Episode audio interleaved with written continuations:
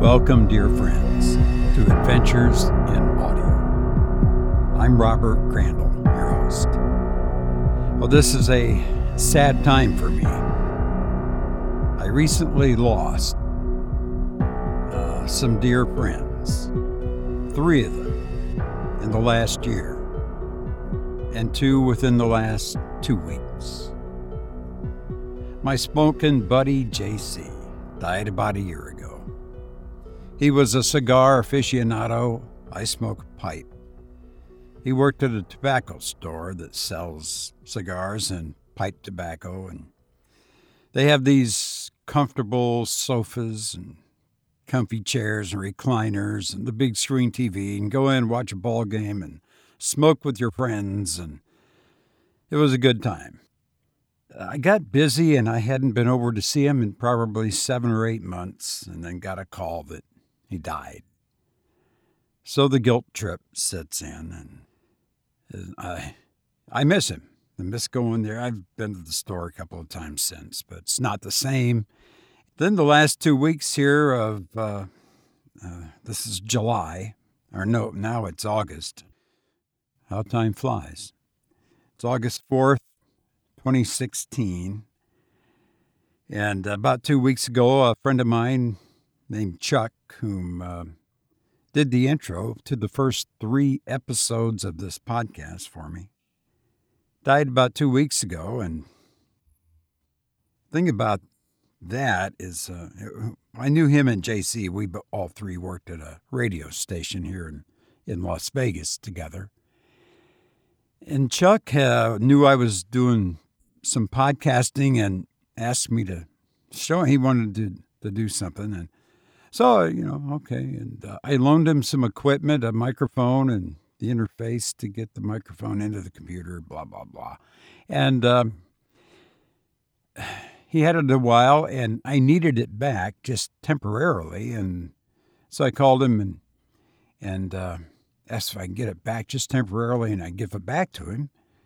And so he, he returned it. And then when I was done with it, I called him back and said, Hey, uh, I'm finished with it. Now you can have it back. Give me a call.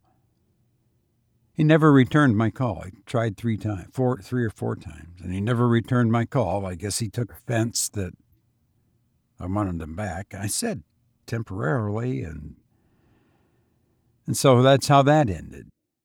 What a shame. We had been we known known each other since, uh, gosh, I think uh, '87 or '88, something like that. I just, uh, well, anyway, that's how that one ended.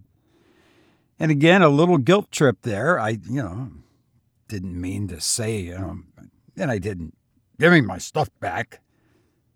I just asked for it back. I needed it just for something I wanted to try, and I, I just. And I said, and then uh, you can have it back, you know. And anyway, and then probably my closest friend I've known through four wheeling, um, which I was into for quite some time, and we would go out in the mountains and desert and so forth in our jeeps and go out with some four wheel drive clubs and stuff, and had some great, great times and some harrowing harrowing times.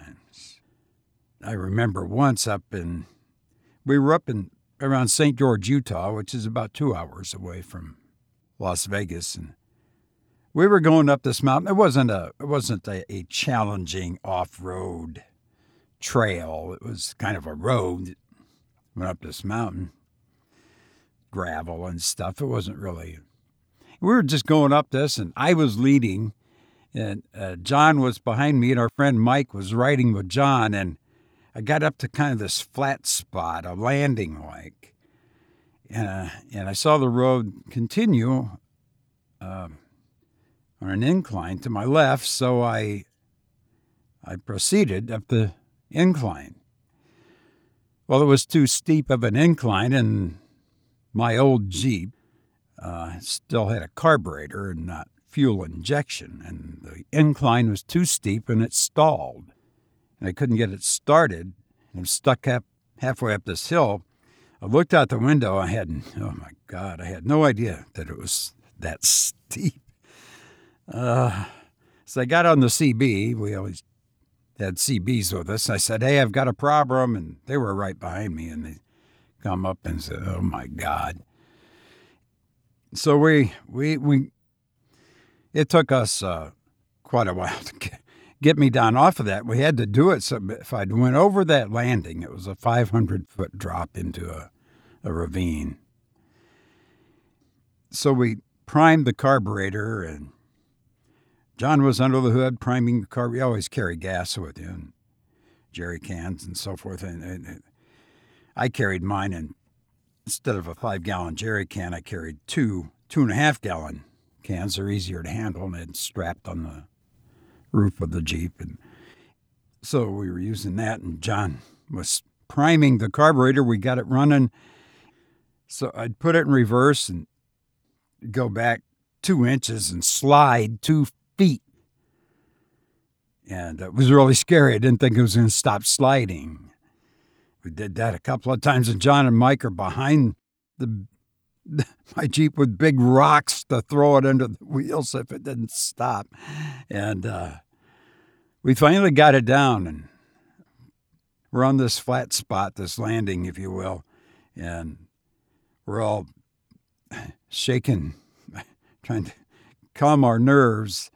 And I looked down over that drop. It was easily 500 feet or maybe even more. Had I went over that, I would have met a very, very violent and horrific, gruesome death. I don't know how they would ever get get me out of there if I my my corpse had just laid there and rotted. Probably I, you know, it's like Mount Everest. There are climbers of Mount Everest who die, and they just, it's too dangerous to try and get the body. I'm thinking that's probably I don't know how they'd gotten down there. But anyway, so Mike and John saved my life. We got turned around, headed back down the mountain and to St. George. And I remember being up there on that hill and looking out, and I could see the lights of St. George, Utah. That's how far up we were. Because we were oh, quite a ways from St. George. And uh, 10 miles, I mean, something like that. But we, so we got back to St. George, gassed up, and shook off our nerves some more before the drive back to Vegas, which is about two hours. And um, I remember coming up over a ridge when you're headed south on I 15 from St. George to Vegas. You come up over a ridge, and there in the distance is the whole city and its lights. From left to right, it's, it's and it just fills up the the horizon. And uh, I was never so glad to see those lights. And I just, uh, almost home. I can relax, put on my smoking jacket and fill a bowl of my pipe and a glass of wine. And uh, after a harrowing experience getting that down from that steep uh, incline we were on. And so, and we had some other experiences too. That was probably the most the scariest one. But and so Mike is in Idaho, and John is somewhere else. He's not with us anymore. He was cremated, and um, we uh, used to have coffee at a at a bar restaurant here in town. It was we lived far apart, and uh, there was this bar that was pretty much halfway between us. So we met there once a week, normally on Tuesday for some reason. He had a stroke, a massive stroke back in April. And uh, at first, he couldn't even go see him. And when I finally did, he looked like a dead man. His face was an ash colored, looked like an ashtray or something. It was spooky. Couldn't talk. It was, then finally, uh, he came home. Well, that happened like uh, the stroke was in April, and th- three or four weeks went by, and I said I, I, should go down to the bar and let them know why we haven't been in.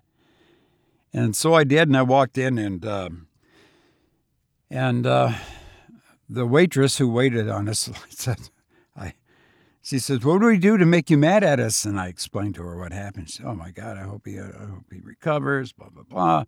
And uh, she said, I was, I was accusing everybody here of making you guys mad at us.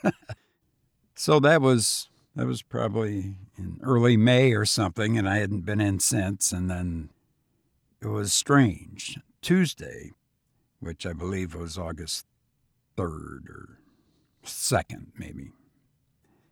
Couple of days ago, because this is being recorded now on uh, the 4th. I'm sitting here at my my studio slash office, and I'm thinking, well, I don't have to go anywhere tonight. I'm involved in a lot of. I get into these meetups. I'm sure you've seen them on online. Um, anyway, I didn't have anywhere to go. I thought, wow, I'm free, free tonight. I can work here in my studio on some things that I need to get caught up on, my podcast and, and some other things. And then it struck me. Something just said, wait, it's Tuesday. That's when John and I always met at the bar. You know what? I should go down there and tell the girls, the waitress and bartender, that he's that he's gone. And so I hopped in the car, went, drove down there. And uh, when you walk in, the main door, you're in sort of a foyer like a glass enclosed with a door on the right that goes to the dining room, which is non smoking, and then the door on the left goes into the bar area, uh, yeah, which is uh, smoking permitted. They, after nine o'clock, it was after 9 p.m., yeah, they have to buzz you in. And the bartender wasn't I didn't see her, and I didn't see the the waitress that always waited on us. And then, after about a minute, the waitress comes through the door from the kitchen, and I could see, and I saw her, and she, I, even from a distance, I saw a shock, stunned kind of look on her face. And she said something, and the bartender's head shot up from below. She was arranging bottles or something. Uh, and the same look, a shock look on her face. But I mean, more than just a surprise that you might expect because I hadn't been in. And, and, of course, they knew the circumstances and, eh, or knew he was ill. But it was more than just a surprise look. It was stunned, a shock. And it, it struck me as kind of strange. And so they, she buzzed me in, and, and the bar or the waitress came around and and she looked, stared at me, and, said, "Well, how is he?" And I said, "He's dead." She, you know, I I don't know why I had to be so morbid. I could say passed away, you know, but I guess I've been reading too many horror stories or something. And she, oh no. And her head, her head sunk, and she looked over to the bar, and told the bartender he's dead, and oh, she was that We'd been going in there several years, a long time. And she looked at me and she said, You know, we were just thinking about you. And the bartender said, Yeah, just not not too long ago, within the hour, even less than that. And I said, Really? That's strange. Because I was sitting at home and didn't have anywhere to go tonight, so I was going to get to working on some things, and it struck me to come down here and and and let you know about it. It just I thought about you guys just 20 minutes ago or something, or within the hour. With isn't that strange? Do you think John could have communicated to us at the same time, urging me to go? Do you believe in stuff like that? I mean, we we do stories of that kind on this podcast, ghost stories and stuff. Do you believe in that? Now, I, I was raised a Christian. I believe in God and heaven and hell and, and so forth. But you know, some of these some of these things that you hear about people communicating with the dead or the dead communicating with the living and so forth. I, I'm a skeptic you know, I hear stuff like that all the time, and I just just disregard it. And but it's strange, isn't it? Strange. I mean, I was in a seance once, long, long time ago. Uh, some guy said, oh, ah, oh, ah, oh, ah, and he got up and he ran out of the room. And it never did anything for me. Maybe I, my, my skepticism wouldn't let it or something. I don't know. But that was so strange. We were just thinking of you, and I was just thinking of them. I, I don't know. It's kind of uncanny. You know? So, anyway, we chatted a little bit. And, and they, uh, she said, "Mike, do you want to stay for a cup of coffee?" And I looked over at the table where we normally sat. And I said, "No, I can't right now. I just no, I gotta go." And so okay, so we hugged, and it's been nice. And maybe one of these days I'll get in here. I don't normally get over to that part of town. It was just halfway for uh, John and I, and so it was a perfect spot. But I normally don't get over there that much, and so I probably won't be in. Uh, uh, aside from the memories and so forth, but so I walked out to my car and got in the car, backed up, looked at the building one last time, got out onto the street and headed home. Took this drive one more time. And it's a long drive. It's quite it's a ways from where I live. And I got home, I pulled in the driveway, turned the ignition off, and I sat there for just a second and thought, the end. The end of a chapter. And so, dear friends, you are indeed dear friends. And I'm sorry to wear my heart out of my sleeve uh, you've probably been through it yourself. If not, you will. It's always, I guess, death is part of life. We're always going to lose friends or family members and so forth. It's just the way it goes. It's just this. I have other friends, but none as, uh, as close as as uh, those three, especially John. So that's where I'm at, and I appreciate your listening to this podcast. It's not a vast audience, uh, but it grows. There's more downloads every month. I really appreciate your listening. And you know, something that's that's pretty cool about the internet is there are listeners all over the world.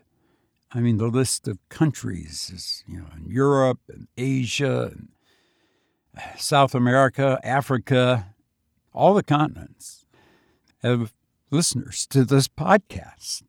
I, I just, that uh, thrills me. So you're very much appreciated, and I hope that you'll continue to listen. and And your comments are always welcome too, either on the website adventuresinaudio.net or or my email is robert.c850 at uh, gmail.com. So. Uh, that's where I'm at today. I hope things are, I hope you're in better spirits. Thank you for allowing me to wear my heart out on my sleeve. So let's get going with the story for this episode. In the story for this episode, a man is walking along a road and is suddenly joined by an 18 year old boy who suggests they are dead. I hope you enjoy On the Brighton Road by Richard Middleton.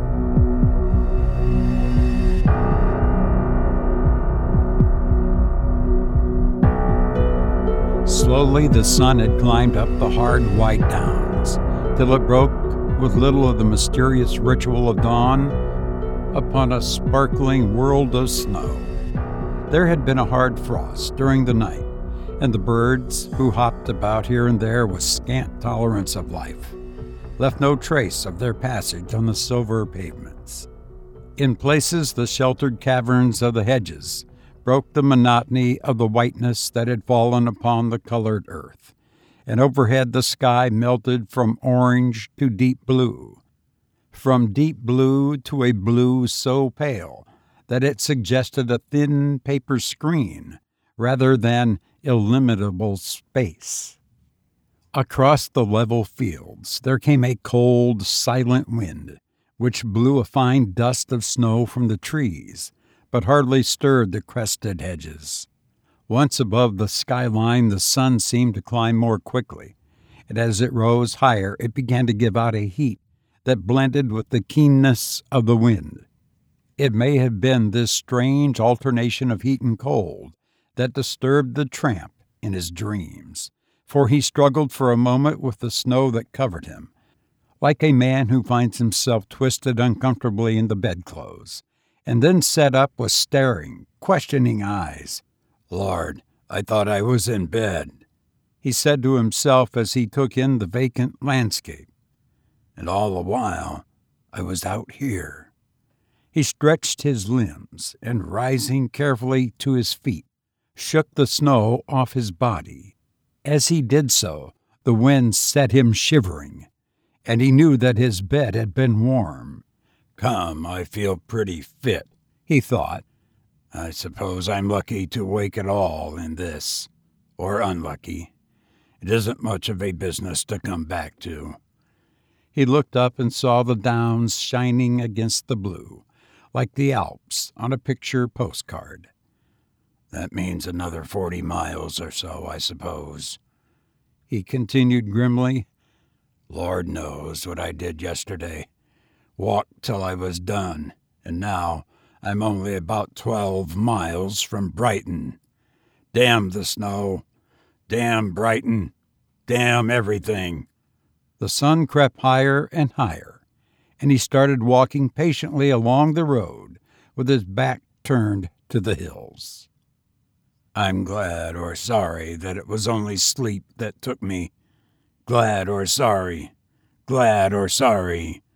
His thoughts seemed to arrange themselves in a metrical accompaniment to the steady thud of his footsteps. And he hardly sought an answer to his question it was good enough to walk to. Presently, when three milestones had loitered past, he overtook a boy who was stooping to light a cigarette. He wore no overcoat and looked unspeakably fragile against the snow. Are you on the road, Governor? asked the boy huskily as he passed. I think I am, the tramp said. Oh, then I'll come a bit of the way with you if you don't walk too fast. It's a bit lonesome walking this time of day. The tramp nodded his head, and the boy started limping along by his side. I'm eighteen, he said casually. I bet you thought I was younger. Fifteen, I'd have said. You'd have backed a loser. Eighteen last August, and I've been on the road six years. I ran away from home five times when I was little and the police took me back each time. Very good to me, the police was. Now I haven't got a home to run away from. Nor have I, the tramp said calmly. Oh, I can see what you are, the boy panted. You're a gentleman come down. It's harder for you than me. The tramp glanced at the limping, feeble figure and lessened his pace. I haven't been at it as long as you have, he admitted. No, I could tell by the way you walk. You haven't got tired yet. Perhaps you expect something on the other end. The tramp reflected for a moment. I don't know, he said bitterly. I'm always expecting things. You'll grow out of that, the boy commented. It's warmer in London, but it's hard to come by grub. There isn't much in it, really. Still, there's a chance of meeting somebody there who will understand. Country people are better, the boy interrupted. Last night I took a lease of a barn for nothing and slept with the cows, and this morning the farmer routed me out and gave me tea and toke because I was so little. Of course, I score there, but in London, soup on the embankment at night and all the rest of the time coppers moving you on. I dropped by the roadside last night and slept where I fell. It's a wonder I didn't die, the tramp said. The boy looked at him sharply. How do you know you didn't? he said. I don't see it, the tramp said after a pause. I tell you, the boy said hoarsely, people like us can't get away from this sort of thing if we want to. Always hungry and thirsty and dog tired and walking all the while. And yet, if anyone offers me a nice home and work, my stomach feels sick. Do I look strong? I know I'm little for my age, but I've been knocking about like this for six years. And do you think I'm not dead? I was drowned bathing at Margate, and I was killed by a gypsy with a spike. He knocked my head, and yet I'm walking along here now, walking to London, to walk away from it again, because I can't help it. Dead! I tell you, we can't get away if we want to. The boy broke off in a fit of coughing, and the tramp paused while he recovered. You'd better borrow my coat for a bit, Tommy, he said. Your cough is pretty bad. You go to hell, the boy said fiercely, puffing at his cigarette. I'm all right. I was telling you about the road. You haven't got down to it yet, but you'll find out presently. We're all dead, all of us. We're on it, and we're all tired yet somehow we can't leave it. There's nice smells in the summer dust and hay and the wind smack in your face on a hot day. And it's nice waking up in the wet grass on a fine morning. I don't know. I don't know. He lurched forward suddenly, and the tramp caught him in his arms. I'm sick, the boy whispered. Sick. The tramp looked up and down the road, but he could see no houses or any sign of help.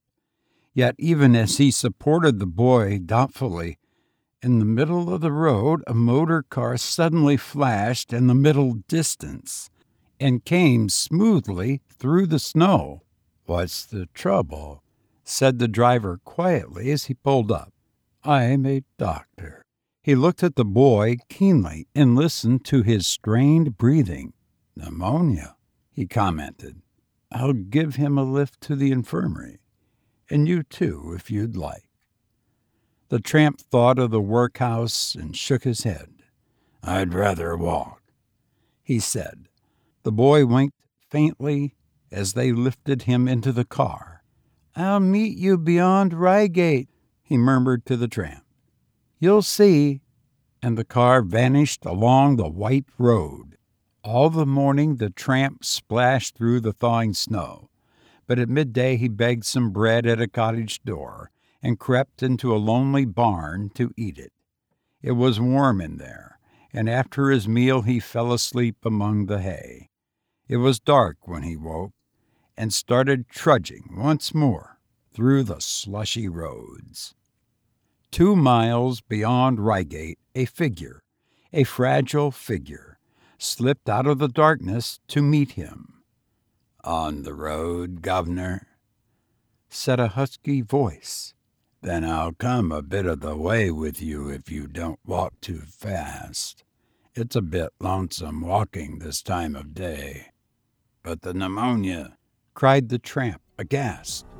I died at Crawley this morning, said the boy.